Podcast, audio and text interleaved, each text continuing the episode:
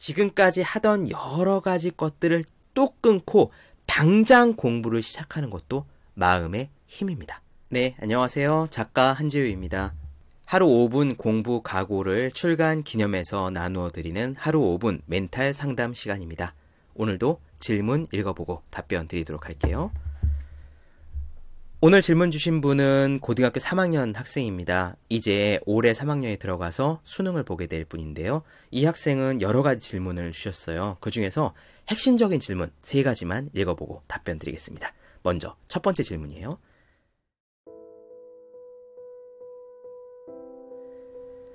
어떻게 공부를 시작해야 할지 모르겠습니다. 공부를 하려고 앉아는 있지만 폰을 하거나 다른 등등 여러 가지 행동을 하기에 공부가 잘 되지 않습니다. 라고 했어요.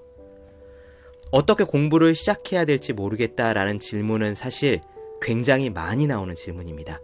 이 책 하루 오 분 공부 각오 소개 방송에서도 말씀드렸지만 이 책을 쓰게 된 목적도 바로 그겁니다. 어떤 학생이 저한테 상담을 할 때 공부를 꽤 잘하는 학생이었지만 일단 공부를 시작하는 것 자체가 되게 힘들어요 라고 했기 때문에 거기서 제가 영감을 받아서 이 책을 쓰기 시작했거든요. 어떻게 공부를 해야 될지 모르겠다. 학생들 그렇죠? 자리에 앉아서 공부를 해야겠다고 맘먹고 우선 자기 자신을 시동을 겁니다. 시동을 걸기 위해서 하는 게 핸드폰을 본다던가 뭐, 뭐 인터넷을 확인한다던가 웹툰을 본다던가 아니면 책상을 정돈한다던가 뭔가 할 걸 다 한 다음에 그제서야 다른 게 할 게 없으면 공부를 하기 시작해요. 그렇게 하면 안 되는 거 당연히 아시죠? 어떻게 해야 공부를 지금 당장 시작할 수 있느냐? 그거는요, 공부를 지금 당장 시작하는 힘이 있어야 됩니다. 지금까지 하던 여러 가지 것들을 뚝 끊고 당장 공부를 시작하는 것도 마음의 힘입니다. 그렇게 할 줄 아는 사람은 계속 그렇게 하고요. 그렇게 못하는 습관을 가진 사람은 핸드폰 보고 책상 정리하고 필기구 뭔가 세팅하고 이런 세팅을 끝내기 전까지는 실제 공부에 들어가지 못해요. 그래서 이 학생의 경우에는 어떻게 해야 되냐? 책상이 지저분하고 핸드폰이 뭐 자꾸 눈에 거슬리고 무언가 처리되지 못한 일이 있더라도요.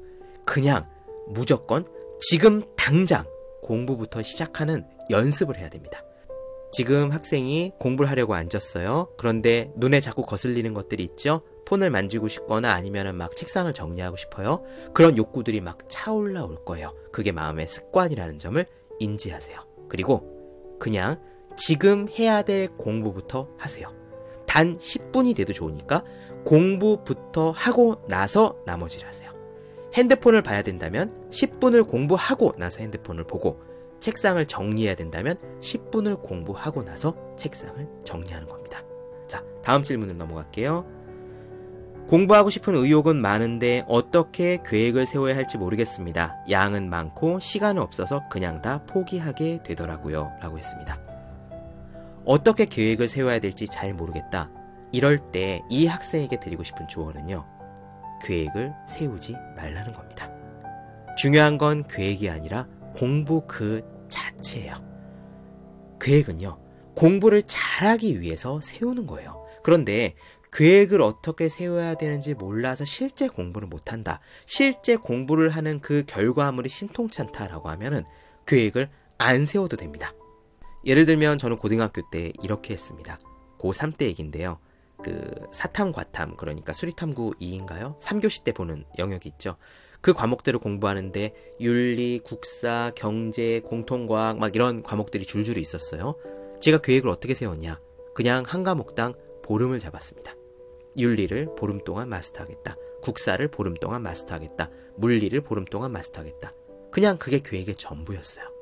오늘 몇 페이지를 보겠다, 어떻게 하겠다 이런 계획 안 세웠고 그냥 한 과목을 보름 안에 끝낸다라고 맘먹고 그러면 교과서 페이지가 나오잖아요. 그거를 보름으로 나누면 하루에 뭐 이십 페이지, 삼십 페이지를 마스터해야 되지 않습니까? 그럼 그냥 하루에 이십 페이지, 삼십 페이지를 외웠어요.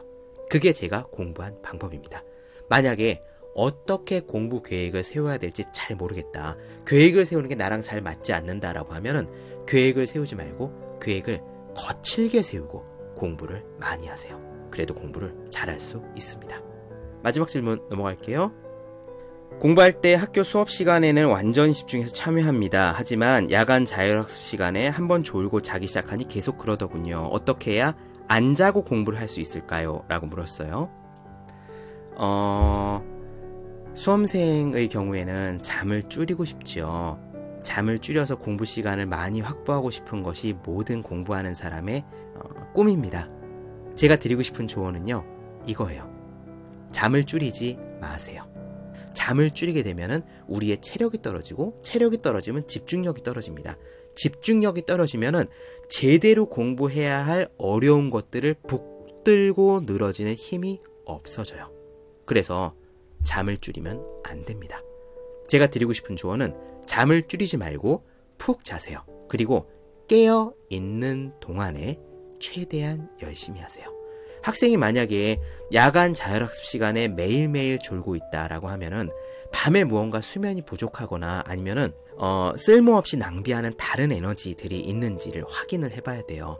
뭐 게임을 한다던가 뭐, 뭐 인터넷을 한다던가 논다던가 하면서 불필요하게 시간을 낭비하는 건 없는지, 내가 인스턴트 같은 것을 많이 먹어서 내 몸이 비효율적으로 돌아가는 부분은 없는지, 혹은 밤에 뭔가 공부를 열심히 한다고 늦게까지 남아있어서 낮에 사실 수면 시간이 적어서 자꾸 졸음이 오는지 같은 것들을 확인하시고요. 우리 몸은 적정히 취해 주어야 할 수면 시간이 있거든요. 그것을 속일 수는 없어요. 의지로 밤을 새서 공부를 하는 것은 단기간이지 일 년 내내 그렇게 할 수는 없습니다. 잠은 푹 자고요. 운동도 하고 컨디션을 좋게 만든 상태에서 깨어있는 한 열심히 하세요. 깨어있는 한 핸드폰도 보지 말고, 게임도 하지 말고, 잡담도 최대한 줄이고, 그리고 공부를 하는 겁니다. 그렇게 공부해야 잘 할 수 있습니다. 네, 하루 오 분 공부 각오를 출간 기념해서 나누어드리는 하루 오 분 멘탈 상담. 오늘 어떻게 들으셨는지 모르겠네요. 그러면 전 다음 시간에 또 뵙도록 하겠습니다. 감사합니다.